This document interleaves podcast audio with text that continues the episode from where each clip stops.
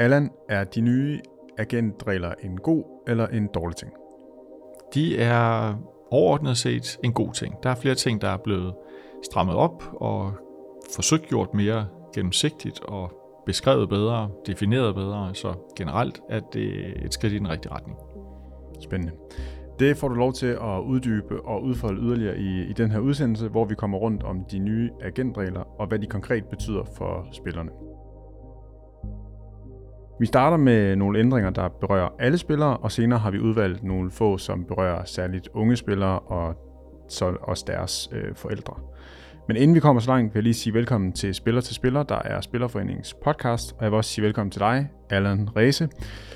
Du er selv tidligere professionel fodboldspiller, du har været agent, og nu er du spillerrådgiver og vicedirektør i Spillerforeningen. Du har altså, kan man sige, ageret under gamle agentregler, og nu hjælper du spillerne med at forstå og manøvrere i de nye. Er det ikke sådan nogenlunde? Jo, det er det. Det er rigtigt forklaret, ja. Tak. Når vi taler om de, om de nye agentregler, eller agentregler generelt, så er det nogen, der bliver udstukket af FIFA, og de nye her, de har været undervejs i, øh, i et par år. Først og fremmest betyder de nye regler, at alle agenter nu igen skal have øh, bestået FIFAs agenteksamen. Så hvordan adskiller det sig fra tidligere? Ja, vi har haft en øh, periode, hvor det ikke har været øh, et krav, at man skulle bestå nogen eksamen. Man skulle egentlig bare registrere sig i de enkelte forbund, de enkelte fodboldforbund, og så kunne man egentlig agere som spilleragent. Så der er ikke rigtig nogen kontrol med, øh, eller ikke har været nogen kontrol med, hvem der egentlig repræsenterer spillere, ud over dem, der havde lyst. Øh, hvis vi går endnu længere tid tilbage, hvor, hvor agentmarkedet øh, blev reguleret første gang fra FIFA side, så var det også, der var også tale om en agenteksamen, man skulle bestå dengang. Men vi har altså haft en årrække, hvor, hvor man bare skulle være registreret. Og man har så i den periode haft en mulighed for at gå til eksamen og blive certificeret agent. Altså i modsætning til, eller det er i hvert fald lidt anderledes end registreret agent. Certificerede agenter, det er dem, der har bestået en eksamen tidligere, og som havde lov til at arbejde med unge spillere under 18 år. Men registrerede agenter, de kunne i princippet arbejde med, med øh, over 18-årige spillere, uden at have bestået noget som helst, eller påvist, at de havde noget kendskab til markedet i det hele taget. Og det skal man så nu kunne? Det skal man nu igen have en, øh, et, et bevis for, at man rent faktisk har en Øh, bestået den her eksamen, og hvis man skal arbejde med unge spillere, så skal man have en autorisation, som man får efter at have bestået et kursus, som FIFA og i Danmark DBU øh, formentlig udstikker. Nu, det er ikke blevet udbudt endnu, men øh, det kommer nok snart, gætter jeg på. Ja, og den del kommer vi også øh, tilbage til. Og jeg kan lige i den forlængelse nævne, at man på FIFAs hjemmeside kan se alle aktive agenter, mens man på DBU's hjemmeside kan se alle registrerede agenter i Danmark, som ligesom kan danne sig et, et overblik der. Hvis vi skal, øhm, hvis vi skal dykke ned i, øh, i, i de nye agentregler her, så er en af de mere i øjnefaldende regler er øh, den nye begrænsning af agenthonoraret. Vil du ikke forklare, hvad det går ud på? Jo, jeg tror jo, at øh, mange har øh, observeret, at øh, mange agenter, især dem, der er spændende at læse om og skrive om, altså de agenter, som tjener rigtig gode og rigtig mange penge, fordi de repræsenterer spillere, der tjener ustyrligt mange penge, det har man forsøgt at, at prøve at regulere lidt på, og sige, at det synes man måske ikke er rimeligt, at man tjener i 100 millioner kroners klassen agenthonorar for at repræsentere en fodboldspiller. Øh, det tror jeg sådan har været hovedsynspunktet, og, og det tror jeg egentlig er øh, meget plausibelt sådan hele vejen rundt i agentbranchen, måske lige på nær dem, der, der har tjent de penge.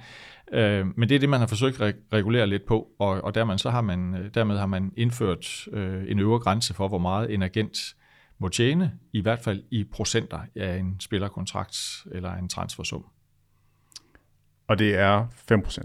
Og det er som udgangspunkt 5%, hvis øh, spillerens løn øh, er op til, altså 5% af de første 200.000 dollars, man tjener som spiller. Og tjener man mere end det, så må agenten få 3% af det, der ligger over de 200.000 dollars. Yes. Øhm, og vi talte lidt øh, ja, sammen i går om de her regler, og øhm, øh, en af de ting, der så ligger i det, er, at, at øh, altså det er ikke noget, man sådan, hvad skal man sige, kan dele som agenter. Man kan ikke sprede de 5% ud. Det er, sådan, ligesom, det er en, en grænse. Det er en grænse for, hvad spilleren må betale. Øh, og der så øh, kræves øh, to, fire eller otte agenter til at løse en eller anden opgave, det er sådan set spilleren uvedkommende i en, i en, i en bestemt transaktion, eller en handel, eller en kontrakt. øh, der må spilleren betale øh, de her maksimerede øh, procenter, altså 5 henholdsvis 3, til de agenter, der nu må, han måtte have lavet aftale med. Og øh, ja, kan du ikke sætte på, på hvor, hvor Spillerforeningen står i forhold til den her regel? Jamen som udgangspunkt, så hilser vi det jo velkommen, at, at man forsøger at gøre øh, op med, at man øh, tjener øh, altså styrtende mange penge på at repræsentere fodboldspillere. Øh, det er som, som udgangspunkt, så er det jo selvfølgelig øh, helt oplagt, at får man udført, udført et stykke færre arbejde, så skal man også have en færre betaling for det som agent. Det, det synes vi er, er helt rimeligt. Øh, og jeg kunne selvfølgelig også godt have håbet på, at, at der var øh, en lidt større fleksibilitet i, i de her procenter, fordi det er lidt vanskeligere for agenter at kunne leve af og, og få øh, 5% inklusive moms i, i Danmark øh, af, af danske lønninger, hvorimod det i England eller Tyskland og Italien osv. Er, er nok lidt lettere, trods alt. Men i det store hele, så er det selvfølgelig positivt, at man prøver at regulere øh, markedet en, en lille smule på det her område. Så vi ikke ser de her ustyrlige summer? Ja, altså det, det er altid svært at forholde sig til, fordi øh, øh, og der, der er jo øh, helt sikkert nogen, der vil sige, hvor, hvorfor skal man som agent ikke have lov til at tjene øh, 100 millioner, hvis det er 10 procent af en eller anden kontraktsum på en af de ikke, altså virkelig store spillere, der, der tjener eksorbitant mange penge. Øh, men omvendt så kan man sige, hvorfor skal det så være nødvendigt? Øh, det trækker penge ud af fodboldmarkedet, og det øh, har branchen som sådan jo ikke brug for. Og så kan man lige tilføje, at, øh, at til, den her, øh, til de her 5%, eller til beregningsgrundlaget, der hører også, øh, undskyld, der hører bonus, øh, det, er sammen, det er bonus. Ja, når man, ja, for... øh, når man skal afgøre, hvor meget man skal betale til agenten, om det er 3 eller 5%, så hører bonus faktisk ikke med. Men når man så rent faktisk skal afregne sin, sit agenthonorar, så er det i modsætning til tidligere, hvor det kun var fastløn, man fik procenter af som agent, så kan man også vælge, at det skal være sådan, at bonusbeløb, øh, sign-on fees, øh, loyalitetsbonus og hvad vi ellers har, som bliver udløst øh, på nogle bestemte tidspunkter eller øh, af, af præstationer, jamen de er nu med i beregningsgrundlaget øh, i modsætning til tidligere. Alt det, der har været præstationsbetinget tidligere, øh, præstationsbetingede bonusser, de har ikke været med i beregningsgrundlaget, men det er de så nu. Og er der mere at sige om det? Øh Nej, igen, at, at det bliver jo en lille smule mere besværligt at få, øh, hvad skal vi sige, vurderet og, og beregnet sit agenthonorar. Tidligere, der kunne man faktisk, når man indgik en spillerkontrakt, så kunne du også beregne på forhånd, hvor meget du rent faktisk skulle betale din agent over den her spillerkontrakts løbetid. Det kan man så i princippet ikke nu. Øh, nu er det lige så usikkert som ens egen indkomst, som måtte være afhængig af, at man præsterer efter øh, det, man nu har aftalt. Ja. En anden ny regel er, er selve afregningen af agenthonoraret, som nu skal ske bagudrettet. Ja, det har sådan set altid været sådan, at det skulle ske bagudrettet i forhold til øh, den, den sædvanlige metode. Men nu er det helt slået fast, at man skal afregne med tre måneders øh, mellemrum hele tiden i perioden.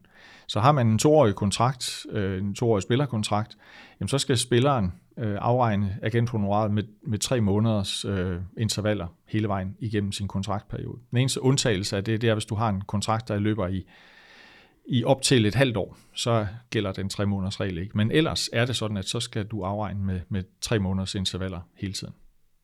Og hvad sikrer den regel?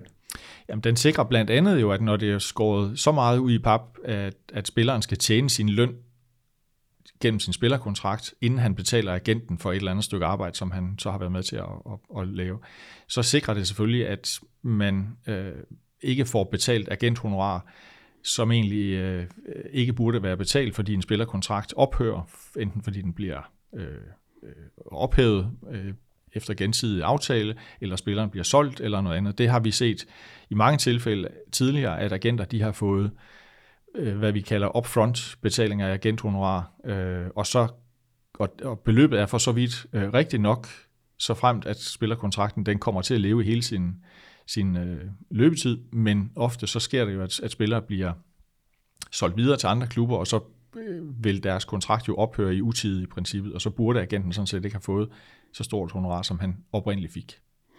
Så det her er også en ekstra beskyttelse af spillerne? Det vil jeg mene, ja. Godt.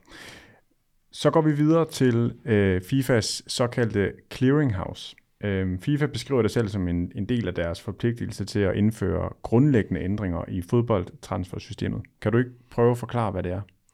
Ja, man har fra FIFAs side jo øh, forsøgt at, at finde en model, hvor man øh, prøver at kontrollere de betalinger, som sker i branchen mellem klubber, mellem øh, spillere og agenter og mellem øh, klubber og agenter. Øh, fordi hvis ikke man har kontrol på, på hvor pengene øh, både bliver betalt fra og til, så er det vanskeligt at, at regulere på det. Øh, så det her clearinghouse, som FIFA har kaldt det, det, det er jo en, en form for øh, bankforretning, hvor man øh, lader, lader alle øh, betalinger flyde igennem som udgangspunkt. Så er der nogle undtagelser, men som udgangspunkt, og især når vi taler om internationale transfers osv., så skal betalingerne ske gennem clearinghouse. Så det er for at skabe større gennemsigtighed? Ja, det, det vil jeg tro at har været øh, FIFAs motivation for at gøre det her. Det er at få betalingerne sådan øh, helt frem i lyset, og være sikker på, at, at der ikke sker betalinger, som ikke skulle være sket, og at dem, der har pligt til at betale, det er også dem, der rent faktisk betaler. Det lyder umiddelbart enormt omstændigt. Det tror jeg også rigtig mange af aktørerne i den her branche vil mene, det, det ender med at blive, ja. Men igen, et, et, øh, et godt skridt, sådan umiddelbart. Ja, altså hvis, hvis det kan være med til at sikre, at øh, øh retfærdigheden den, øh, den flyder øh, ud i alle hjørner i den her branche også, så, så tænker jeg, at det er naturligvis et godt skridt. Øh, men det, det er svært at, at på forhånd at, at afgøre, om, om det rent faktisk kommer til at betyde den, den rigtig store forskel. Fordi der skal trods alt noget kontrol til, for at øh, selv gode regler de kommer til at, at virke i virkeligheden altså i, i det her, i de uh, transfers, eller i de uh, transaktioner, som kommer til at gå igennem det her clearinghouse, altså hvem har, hvem har indsigt i dem? Er det, er det bare FIFA, eller er det også noget, man som jeg Det er, som jeg forstår det umiddelbart, så er det FIFA, der, der har den fulde indsigt i det. Det er klart, at man øh, som agent og spiller har formentlig også, for, formentlig også adgang til de ting, man selv er involveret i. Men, men det er som sagt det er uklart i øjeblikket, og, og meget bekendt, at Clearinghouse ikke op at køre endnu. Øh, Øh, så indtil videre, så, så fungerer alt, øh, som det har gjort i gamle dage, hvis man kan sige det på den måde. Men det skaber vel også en eller anden, altså så kan man som spiller, hvis, hvis man som spiller kan få indsigt i, øh, i hvordan, altså i, i sin egen transfer, øh, så skaber det vel også gennemsigtighed på spilleren, så man rent faktisk kan se, øh, nu kommer vi til at tale dobbelt repræsentation senere, som vi begge to har lidt svært ved at sige, men så skaber det vel øh, en indsigt der, eller hvad? Ja, det kan vi da helt sikkert håbe på, at, at øh, modellen og metoden øh, skaber den her gennemsigtighed, der gør, at, at det bliver lettere at, at gennemskue, om, om alt er gået rigtigt til. Godt. Så bevæger vi os videre til netop dobbelt repræsentation. Kan du ikke starte med at fortælle, hvad, hvad det betyder? Jo, Øh, som udgangspunkt så er øh, agentmarkedet jo øh, bygget op på, at, at man øh, har en klient, det kan være en spiller eller en klub, og vi taler naturligvis oftest om spillere i den her sammenhæng. Øh, og en klient og en spiller her kan lave en, øh, en repræsentationsaftale, altså hvor, hvor agenten kommer til at repræsentere spilleren i kontraktforhandlinger, i transfersamtaler osv. Øh, og det, det er den normale repræsentation, og det kan ske eksklusivt, øh, og det vil det meget ofte være, det er det øh, agenter oftest øh, ynder at arbejde i, nemlig at, at de er så den eneste part eller den eneste repræsentation af den pågældende spiller. Øh, så er der ikke øh, andre agenter, der forstyrrer øh, den øh, aftalepart her i, i deres arbejde. Øh, og det er den normale måde. Og så er det jo så selvfølgelig sådan, at klienten her, spilleren, skal betale agenten for det arbejde, der nu bliver udført, hvis der kommer en kontrakt ud af det, eller en transfer. Øhm, og det, det er helt sædvanligt. Altså det, det er der ingen øh, udfordringer som udgangspunkt i. Det, der kan give en udfordring, det er, når man øh, tillader dobbeltrepræsentation. Altså at agenten øh, både repræsenterer spilleren, og i FIFAs nye system her, der må agenten så samtidig repræsentere klubben, den klub, som ønsker at ansætte den pågældende spiller. Og, øh, og det skaber en, en øh, set fra vores side, en usikkerhed for, hvad den enkelte spiller nu rent faktisk øh, får af værdi fra agentens side. Øh, sådan i den perfekte verden, så tænker jeg nok, det kan gå an, at man har en dobbelt repræsentationsaftale. og der kan også godt, vi kan også godt øh, øh, finde modeller eller finder, finder situationer, hvor, hvor det også øh, selv i de nuværende regler giver mening at lave en dobbelt repræsentationsaftale. De er bare meget, meget få øh, set med vores briller.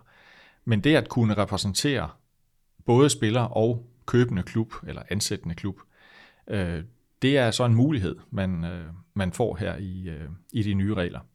Og det, øh, som udgangspunkt, de minimumskrav, der kommer fra FIFA, de er forholdsvis flygtige. Altså, det er ikke sådan super godt beskrevet, og den måde, som DBU har implementeret reglen på i Danmark, øh, synes vi meget bedre om end, end den standardsløsning og, og minimumsløsning, som FIFA har lavet. I Danmark er det lavet sådan, at, at hvis man skal indgå i dobbeltrepræsentationsforløb øh, som spiller, så bliver det en trepartsaftale, altså både mellem spiller, agent og den pågældende klub, som man så søger ansættelse i. Og, øh, og det, det gør i hvert fald, at man ikke har en generel dobbeltrepræsentationsaftale, som gælder altid, og, og at spilleren skal være øh, på vagt i forhold til, om agenten nu egentlig hellere vil øh, have et godt samarbejde med klubben, den pågældende klub, eller mange klubber for den sags skyld, end at øh, varetage spillerens interesse 100%. Jamen, og prøv lige at skære det ud i pap. Altså, hvad er det, der, hvad er det for en, en risiko, eller hvad er det for nogle risici, man løber, hvis man laver, altså hvis agenten både repræsenterer klubben og spilleren? Jamen, man, man ved jo sådan set ikke, hvad øh, klub og... Øh, altså hvis ikke der bliver lavet en, en dobbelt repræsentationsaftale i den forstand, som, som man nu har gjort i Danmark, øh, så kan man ikke være sikker på, hvad agenten øh, ligesom prioriterer først. Altså prioriterer han sit samarbejde med, med den pågældende klub højst, eller prioriterer han øh, sit samarbejde med spilleren højst? Øhm, altså hvis, hvis jeg nu skal prøve at give et eksempel, som måske godt kan virke lidt kompliceret, men i, i en situation, hvor man tænker, at det, det kunne godt give mening at lave en eller anden form for dobbeltrepræsentation. Altså lad os antage, at en agent, som har aftalt med en spiller, øh, også laver en helt separat aftale med en klub, om at nu skal den pågældende agent, han skal finde øh, klubben en ny vensterbak. Øh, og det bliver han sådan sendt i markedet for, og øh, klubben siger, prøv at høre agent, vi har en pose penge, lad os sige en million til den her spiller, og vi vil gerne ansætte ham på en treårig aftale. Så ved du nogenlunde, hvad det er for en, altså hvilket, hvilket niveau af spillere du skal gå efter, og, og vi vil gerne have, at han opfylder de og de kriterier.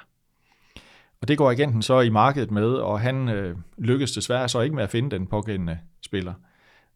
Øh, men det viser sig, at han på en eller anden måde, så øh, den, en af de andre spillere, eller en af de spillere, som man i forvejen havde aftale med, han passer så efterhånden ind i, i den profil, som klubben ønsker. Øhm, det kan være, at den pågældende spiller nu lige pludselig er blevet fri på markedet, og, og dermed er en mulighed, som ikke har været muligt tidligere. Og så kan, man godt give, give, så kan det godt give mening, at man laver en dobbelt repræsentationsaftale som agent og siger, jamen jeg har rent faktisk forsøgt at finde en klub eller en spiller, en ny venstre bak til den pågældende klub her, øh, og nu viser det sig, at den mest egnede, og den, der rent faktisk er mulig at, ansætte for klubben, det er min egen spiller, som jeg i forvejen har en aftale med. Så kunne det godt give mening i et af de få tilfælde, som vi egentlig kan komme på, øh, at lave en dobbelt repræsentationsaftale. Men hvis ikke agenten er øh, meget åben omkring de øh, øh, hvad skal vi sige, vilkår, som han egentlig er blevet stillet i udsigt at, af klubben, som spilleren skal ansættes på, og dermed lader de informationer flyde videre til spilleren, jamen så øh, kan det jo være, at han, han egentlig ikke nødvendigvis gør sit arbejde over for spilleren 100%, hvis det viser sig, at han er nødt til at købe ind på klubbens betingelser for at ansætte den pågældende spiller, som var så den her pose penge, som de aftalte fra starten af. Og, og det skal gerne være sådan, at, at spiller og, og agent er, er, hvad skal vi sige, er, øh, deler interesserne fuldt ud og, og sikrer den, den bedst mulige aftale for spilleren. Og det kan godt komme øh, det kan godt øh, betvivles, hvis, hvis der kommer andre øh, betingelser ind i, øh, i forløbet med, med sådan en agent. Fordi så er der både en interesse fra en klub og en interesse fra en spiller, og man kan sige, at spilleren er jo også, altså hvor relationen til klubben kan være frugtbar over en lang årrække og flere årtier, så er det måske en kortere periode for spilleren. Ja, det vil det altid være, og, og selvfølgelig kan man øh, heller ikke, hvis man bare laver helt almindelige enkelstående repræsentationsaftaler, så kan man jo heller ikke være stensikker på, at, at en, på, en, en agent, han ikke ligesom prøver at please en eller anden bestemt klub i en eller anden grad, fordi han gerne vil samarbejde med den pågældende klub næste gang. Men i tilfældet med dobbeltrepræsentation, så bliver det krydret med, at, at den pågældende klub jo rent faktisk også skal betale agenten, så han får jo ekstra, en ekstra motivation for ligesom at løse den opgave så godt som muligt. Ja. Øh, er der andet at sige til øh, dobbeltrepræsentation? Nej, ikke andet end, at, at man skal være enormt opmærksom på de mekanismer, der, der netop øh, kan opstå i sådan en situation. Øh, og, og nu refererer jeg jo til den her trepartsaftale i Danmark, som vi øh, er glade for, at DBU har indført, når det nu skal være, at vi skal have det dobbeltrepræsentationsmuligheden. Men man skal være enormt opmærksom på de aftaler, man eventuelt indgår, som gælder i resten af verden. Fordi det er ikke sikkert, at, eller det, jeg er næsten helt sikker på, at der er mange steder, vil der ikke blive taget hånd om øh, dobbeltrepræsentationsaftaler, ligesom man har gjort fra DBU's side. Så derfor så er det enormt vigtigt, at man ved, hvad det er for en aftale, man går ind i, og hvilke mekanismer man, man rent faktisk kan risikere at blive udsat for. Og der er man selvfølgelig velkommen til at ringe ind til dig eller en af vores andre rådgivere, hvis man har brug for at få, få lidt sparring. Det vil være helt, helt oplagt, for vi mener, at vi har nogenlunde godt styr på øh, de mekanismer, og vi har set det meste. Og det leder mig til øh, det næste punkt, som er, at øh, ifølge de nye regler, så skal en agent altid opfordre spilleren til at søge anden juridisk rådgivning i forbindelse med indgåelse af en repræsent, øh, repræsentationsaftale. Ja, det er korrekt. Det er, det er helt nyt, og at det også er blevet formaliseret. Øh, hvis man kigger på DBU's implementering af agentreglerne, så er det simpelthen øh, et appendix i, i den pågældende repræsentationsaftale, hvor, hvor spilleren skal bekræfte, at agenten har øh, opfordret spilleren til at øh, få ekstern juridisk hjælp eller assistance. Og der skal, man skal også notere, om spilleren rent faktisk har tænkt sig at, at tage imod den her eksterne øh, assistance og rådgivning. Så, og dermed så kan agenten jo påvise med spillerens underskrift, at han rent faktisk har levet op til reglerne. Og det, det hilser vi sådan set rigtig velkommen. Øh, vi håber selvfølgelig, at rigtig mange, især af vores danske medlemmer, de rent faktisk også så gør brug af den her eksterne øh, rådgivningsmulighed, som altid har været til stede, men hvor spilleren nu bliver gjort opmærksom på, at det er faktisk hensigtsmæssigt, at man lige får en second opinion på den agentaftale, man måske er på vej til at lave nu.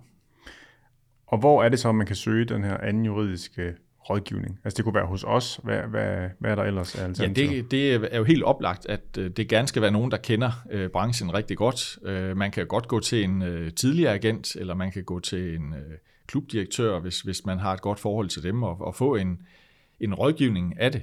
Øh, at, at, at, at få en, en ja, simpelthen en vurdering af, om, om det giver mening øh, for mig som spiller at gøre det her. Men det er klart, at, at man skal helst vælge nogen, som, som er uvildige og ikke nødvendigvis har en, en interesse og en økonomisk interesse i, i lige præcis den aftale, man vil indgå. Øh, så øh, uvildige som spillerforening vil være, at man kan finde alle mulige advokater, øh, og, og dem, der har øh, erfaring inden for det her område, øh, vil jo være gode at spørge, men øh, jeg vil jo stadigvæk øh, mene, at ring til Spillerforeningen først. Yes. Vi bevæger os videre til den del, som øh, har særlig fokus på de yngre spillere og så også deres forældre. Øh, for i Spillerforeningen opfordrer vi alle mindreårige og alle førstegangs underskrivere af repræsentationsaftaler til at søge ekstern juridisk bistand. Altså hvor man kan sige, at agentreglerne ligger op til, at agenten skal opfordre til det, så mener vi, at det bør alle øh, unge spillere, og så i den forlængelse også forældre, gøre. Ja, afgjort, fordi at vores erfaring er jo, at unge spillere, øh, og især deres forældre, er i, som hovedregel meget, meget øh, uvidende om, hvordan branchen virker, og hvilke regler og metoder og mekanismer, der findes i branchen. Så det vil altid være en rigtig god hjælp øh, at, at få et, øh, et ekstra syn ned over det, og få et perspektiv ind over, som øh, ikke nødvendigvis er den pågældende agent eller en klub, man lige selvfølgelig står og skal tale med eller forhandle med, men at man får en uvildig øh, vurdering i forhold til de muligheder og, og de begrænsninger, der ligger i at lave agentaftaler. Og det falder tilbage på, øh, eller til det her med, at, at øh, hvad skal man sige, man, man går som ung spiller eller som forældre til en ung spiller, så går man i hvert fald i de fleste tilfælde meget nøgen ind i en branche, hvor de andre aktører er sådan rimelig godt klædt på. Ja, fordi man kommer jo ind i en professionel branche, som øh, i den grad jo er styret af penge og økonomi. Og det, øh, det er den allerede for de, for de helt unge spillere, altså dem, der må skrive agentaftaler og, og spillerkontrakter i det hele taget. Og så det i Danmark er der ned til 15 års alderen.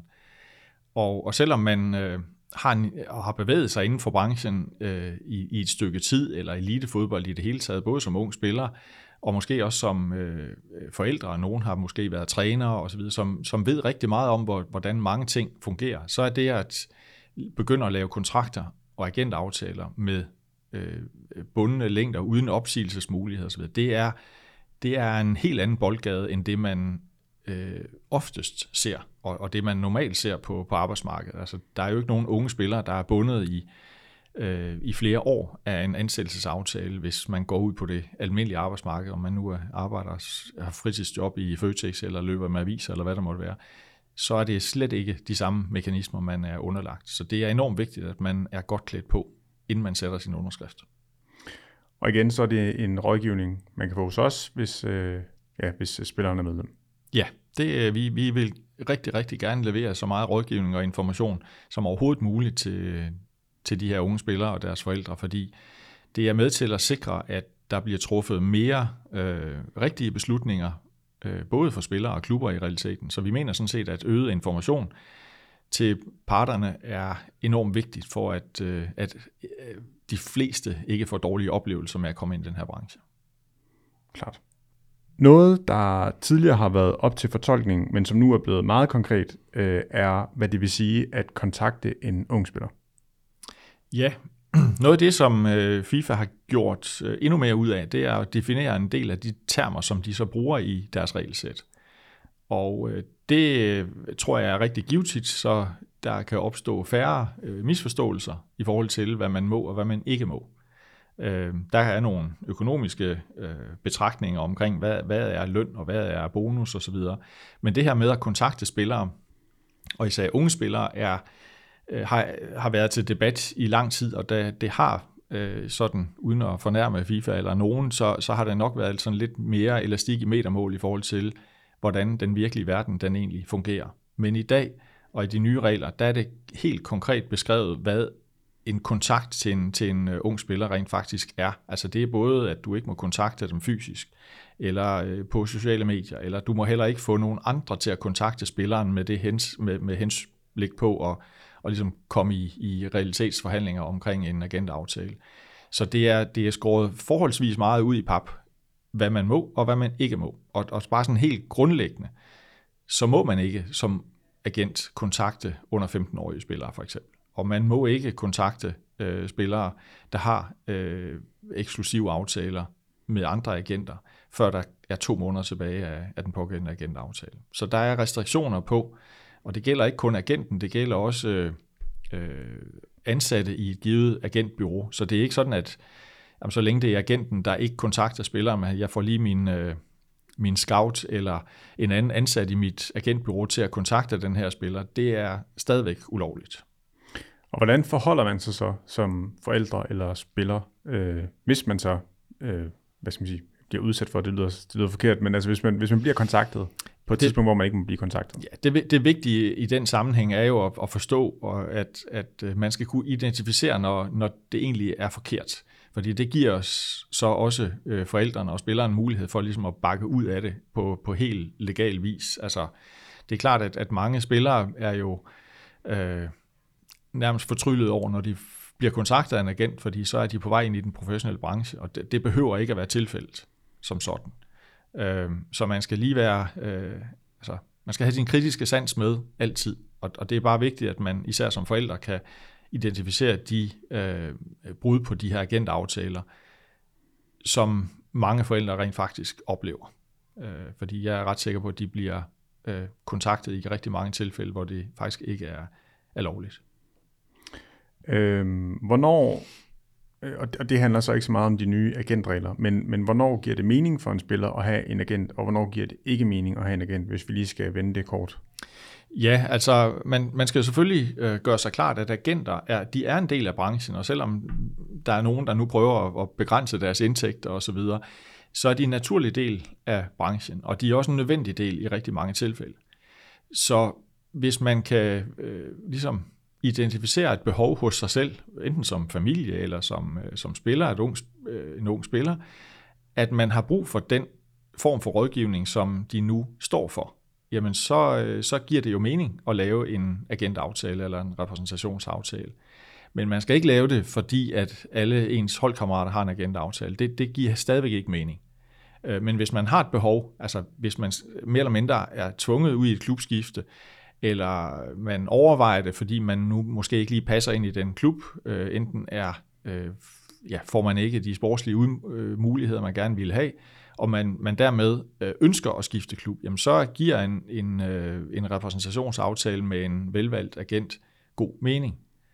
Men hvis det handler om udelukkende at øh, hvad skal vi sige, skrive den første kontrakt i barndomsklubben, eller den klub, som man ved, man kommer til at spille i, fordi man læser på gymnasiet lige ved siden af også, så er det ikke nødvendigvis sikkert, at det er agenten, der som den eneste kan, øh, kan løse den opgave. Vi kan også i Spillerforeningen stille op med rigtig, rigtig meget rådgivning, øh, der klæder forældre og spillere rigtig godt på til at kunne tage øh, rigtig mange af de forhandlinger helt selv. Og det er, er også sagt øh, med respekt for, at, at vi ønsker sådan set, øh, som jeg sagde tidligere også, at, at forældre og spillere, de skal klæde sig godt på som overhovedet muligt, så vi er ikke interesseret i, at, at der er noget, der bliver skjult for spillere og, og agenter, eller undskyld, spillere og deres forældre.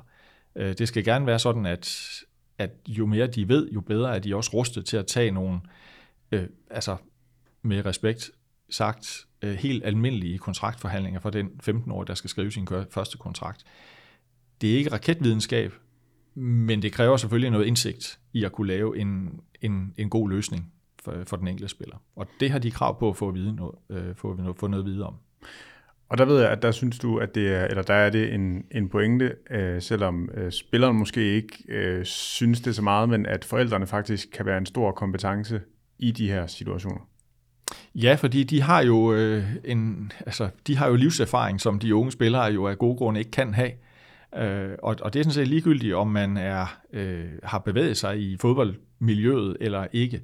Altså den livserfaring, man som voksen har, og, og det kendskab, man har til sin dreng eller pige, der er på vej ind i den her øh, verden, den er unik, og det, den, den kan man ikke få andre steder, fordi de er forældre per definition, og de er har den livserfaring, de nu har, og, og det skal man være åben over for os som spillere, at, at man skal øh, lytte rigtig, rigtig meget til. Og det kan vi ikke som øh, rådgiver i Spillerforeningen eller en agent. Vi kan ikke træde i stedet for forældrerollen, og det skal vi heller ikke, men, men vi kan tilbyde noget andet på siden af forældrerollen. Så bevæger vi os videre. Vi bliver ved de, ved de unge spillere, og du berørte det i, øh, i indledningen, nemlig at man får at overhovedet at må repræsentere unge spillere, altså spillere under 18 år, ikke?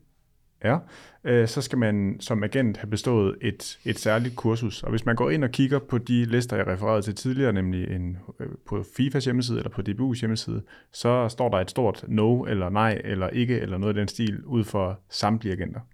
Ja, det er korrekt, og, øh, og nu her i starten af oktober, hvor reglerne er trådt i kraft, sådan, eller fuldt indfaset 1. oktober, så er det selvfølgelig problematisk, fordi sådan teknisk set, så er der faktisk ikke nogen agenter, meget bekendt i øjeblikket, der må repræsentere under 18-årige i forhandlinger.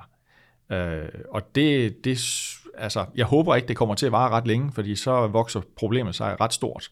Øh, så jeg håber, at, øh, at især FIFA og, og dermed også DBU kommer til at kunne udbyde det her kursus, så øh, de agenter, som har lyst og, og som har en hensigt om at arbejde med unge spillere, at de får bestået det her kursus, sådan at, at vi kan sikre, at øh, spillere rent faktisk kan få den hjælp, som de har et behov for. Men igen så er det endnu en regel, som skaber øget sikkerhed for spillerne. Det skulle det gerne, fordi at det her kursus, vi har jo ikke set, hvad det indeholder, men vi må formode, at, at det selvfølgelig øh, sikrer, at de pågældende agenter har en, et større indblik, øh, dels i, hvordan øh, reglerne omkring de unge spillere, de rent faktisk er, Øh, og, og så handler det også om at, at øh, skulle skabe en forståelse for, at, at selvom man er agent i en, i en økonomisk øh, velfunderet verden, så er det stadigvæk øh, mennesker, og det er unge mennesker, man har med at gøre. Så, så forhåbentlig er der et, et, øh, et twist af at kunne øh, lære noget om at behandle unge mennesker på en ordentlig og respektfuld måde. Ja.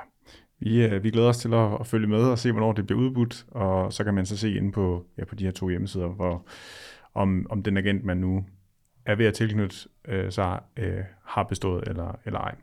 Det sidste punkt, vi skal nå i vores øh, gennemgang her, det handler om, at mindreårige ikke længere er friholdt fra øh, honorar til agent. Ja, det har været sådan tidligere, at øh, agenter ikke måtte modtage honorar, hvis man repræsenterer spillere op til 18 år, øh, altså mindreårige spillere. Og det øh, er der mulighed for nu, at man kan. Altså der er ikke en generel mulighed for, øh, eller en, en generel regel om, at man ikke må modtage noget. Der er en, en bestemmelse i FIFAs regler i øjeblikket, øh, eller i de nye regler, som øh, vi ikke nødvendigvis sådan forstår rækkevidden 100% af, men som udgangspunkt, så, øh, så er der ikke lavet nogen begrænsninger, i, og især ikke i Danmark, på det her. Det kunne man godt fra DBU's side vælge at gøre, og sige, at vi begrænser øh, mulighederne, men, men det er, som det ser ud lige nu, ikke valgt fra DBU's side. Okay. Er der mere at sige til det punkt? Nej, det, ja, det skulle lige være, altså øh, i forlængelse af noget af det, jeg startede med at sige noget om, i forhold til det her med, at, at får man udført et stykke godt, færre stykke arbejde, så, øh, så skal man også øh, være, altså man også forvente at betale et, øh, en færre pris. Øh, så det er ikke nødvendigvis øh, sådan utvivlsomt en, et dårligt øh, altså øh, at, at kunne at, eller være forpligtet til at betale sin agent. Altså jeg vil i princippet hellere have, at man betaler en færre pris for et færre stykke arbejde, end være tvunget ind i nogle regler, der gør, at øh, man som spiller går fri for betalingen, men agenten, fordi han jo skal overleve øh, og tjene øh, til smør på brødet, laver andre typer aftaler med klubben og tjener pengene på en anden måde. Øh, det øger ikke gennemsigtigheden, så øh, det, jeg er især øh, tilhænger af, at, at man skal forvente en, en, øh, en færre betaling for et færre stykke arbejde. Og øh, i forlængelse af det kan jeg sige, at hvis man vil være, høre mere om, hvad man skal være opmærksom på, når man skal skrive sin første kontrakt, så har vi lavet en, en udsendelse, der handler ja, udelukkende om det. Det er nummer 79 af Spiller til Spiller, der hedder, det skal du vide om den første kontrakt. Og ellers så kan man, ja, som vi har sagt et par gange nu, så kan man ringe ind, når man skal, når man skal skrive den. Hvis vi lige skal, skal samle op på det, nu har vi været igennem øh, en del øh, konkrete nedslag her. Øh, hvad, altså, du startede med at sige, at grundlæggende er det godt. Hvis du skal have lov til at uddybe det lidt mere, hvad, hvad, hvad er så den, den overordnede dom, ud fra det, vi ved lige nu? Jamen det er, at øh, man har jo forsøgt at lave en, en større gennemsigtighed og forsøgt at begrænse det, man synes er, er meget øh, øh eksorbitant øh, på, på nogle områder. Så, så på den led øh, synes jeg, at der er, der er kommet flere øh, fornuftige ting med, og, og DBU har indført en, en decideret formular, en trepartsaftale, øh, hvis der skal ske dobbeltrepræsentation øh, i Danmark, altså med danske klubber involveret. Øh, det synes jeg er rigtig positivt. Øh, og så er det bare sådan generelt, at, at øh, jo, jo mere vi, vi får, øh, ikke nødvendigvis mere regulering, men jo mere gennemsigtighed og transparens vi opnår ved at, at få øh, hvad skal vi sige, parterne til at agere efter nogle fornuftige regler, jo bedre vil det være generelt for branchen, for alle parter. Og det kræver bare, at, at flest muligt bliver informeret fuldt ud om, hvad man kan og hvad man ikke kan. Øh, men jeg ved, nu, øh, nu har du lige øh, øh roser til, til DBU her for at have gået, taget et, et skridt ud over de øh, agentregler, som, som FIFA har indført, men samtidig så er vi også i dialog med dem om nogle, nogle ting, som vi synes er, er uklare, eller som kunne, kunne være anderledes. Ja, og det kan man sige, det er øh, det, det følger måske meget naturligt af, at, at øh, altså FIFA har haft en rigtig stor opgave med at få, få regler øh, beskrevet øh, og, og indført, som skal gælde øh, i hele verden, og så er DBU's opgave selvfølgelig at implementere dem i Danmark øh, og, og være, være sikker på, at dansk national ret eller lovgivning også er overholdt osv. Og det har, det har bare affødt øh, nogle øh, beskrivelser i øh, repræsentationsaftalen især, som, som vi godt kunne ønske os var, var beskrevet lidt bedre og lidt mere øh, tydeligt. Øh, og måske handler det også om, at, at vi skal forstå det øh, endnu bedre, men, men som udgangspunkt, så vil vi gerne have, at, at der bliver øh, klare beskrivelser af, af de regler, som vi alle sammen skal, skal leve under. Øhm, og apropos regler, så er de jo, øh, og som du også nævnte, så er de, øhm, så er de trådt i kraft her fra 1. oktober eller det vil sige, det er de sådan nogle steder, og andre steder ikke. Ja, det er jo rigtigt, at, øh, Altså hvis vi sådan bare lige sådan helt formelt skal sige, også i forhold til hvilke, øh, altså, hvilke øh, regler, der nu gælder for eksisterende aftaler, så er det nok også lige nødvendigt at påpege, at har man lavet en agentaftale, som er trådt i kraft i 22, eller før øh, 2023, så gælder den i sin helhed stadigvæk. Har man lavet en agentaftale, som er øh, indgået siden de, øh, agent, de nye agentregler de blev vedtaget, og så frem til 1. oktober, så skal de øh, på de fleste områder, øh, så, så vil de stadigvæk være gældende, øh, som de var oprindeligt, men også de økonomiske aftaler, altså agenthonorarets størrelse osv., skal, selvom det er en gammel aftale, som er indgået før 1. oktober 2023, så skal de efter 1. oktober rent faktisk også efterleve de maksimale øh, betalinger, der, der, måtte, øh, eller der, der er udstukket i de nye regler. Så det vil sige, at gamle aftaler, der er indgået i 23, de får også, øh, altså de, de bliver også ramt af de nye regler her efter 1. oktober. Og så for at komme tilbage til dit spørgsmål, så handler det lidt om, at der er stor Øhm, øh, uenighed og, og modstand, i, især i agentbranchen, i forhold til, at de her regler øh, finder man øh, alt for restriktive, og det gælder sikkert både øh, de her maksimerede agenthonorarer øh, og et par andre områder. Øh, og derfor så er der blevet, blevet rejst øh, forskellige sager rundt omkring ved domstolene i, i forskellige lande, der har gjort, at, øh, at nogle lande de har udsat implementeringen af, af de øh, nye agentregler her. Og det gælder, det er store lande som øh, Tyskland og England for eksempel. De, de har øh, udsat implementeringen af reglerne. Og det betyder helt konkret, at laver man aftale med øh, tyske agenter, eller agenter bare på det tyske marked, og man skal forhandle med, øh, med en tysk klub, jamen så øh, er der ikke nogen maksimering af øh, agenthonoraret. Så det er de gamle regler, man, man i givet fald kommer til at, at arbejde under. Og igen, så skal man være enormt opmærksom på, hvad det er, man, man ender med at skulle øh, indgå af aftaler for at, at ligesom lade, lade sig repræsentere i de forskellige lande. Men der er øh, stadigvæk stor usikkerhed om, hvad der kommer til at ske i de pågældende lande. Og indtil videre, så er det jo bare, så er implementeringen blevet udsat. Den er ikke blevet afvist som, øh, altså som, som ikke lader sig gørlig, men blot udsat indtil videre. Men øh, det kommer de næste måneder til nok til at, at fortælle meget mere om, hvordan vi, vi rent faktisk ser reglerne. Og det er klart, at at skulle det ske, at der vil være øh, nogle af de store fodboldlande, som, øh, som ikke får implementeret de her regler, fordi de nationalt har en lovgivning, der modsætter sig det, jamen så får vi et, øh, et meget øh, ustruktureret marked, og, og det vil være gift for agentmarkedet generelt og branchen i det hele taget, fordi så, så bliver de tæt på værdiløse, de øh, agentregler, som, som er forsøgt indført her. Det bliver med andre ord enormt øh, spændende at følge. Noget andet, der også bliver spændende at følge, det er, øh, hvordan de her regler så i praksis bliver håndhævet. Altså fordi en ting er jo at have gode regler, men noget andet er også, hvordan de sådan, altså om de bliver efterlevet, og om de bliver håndhævet, hvis de ikke gør. Ja, det er helt rigtigt, og, og det er jo, øh, altså clearinghouse, som FIFA øh, søger indført her nu, det, det er formentlig et, et rigtig vigtigt skridt i den retning, at der kommer en eller anden form for kontrol på noget af, af noget af regelsættet i hvert fald. Øh, Øh, men vi kan selvfølgelig også godt ønske os, at, at der er til bliver lavet nogle stikprøver af forskellige øh, både handler og kontrakter osv., så, videre, så, så reglerne de rent faktisk er overholdt. Øh, og at man også som både agent, klub og spiller ved, at øh, det er ikke bare sådan et, et tag det, og regler må man lade være regler, og så laver man egentlig de aftaler, man synes passer bedst ind. Det, det er ikke derfor, vi har reglerne, og, og vi er faktisk bedst tjent med at have et reguleret marked på det her område. Ja. Jeg ved, at du kan snakke om det her emne i meget lang tid, men hvis du nu skal, skal lige skal, skal grænske hukommelsen, er der så noget, du, øh, du mangler at få med, inden vi øh, runder af?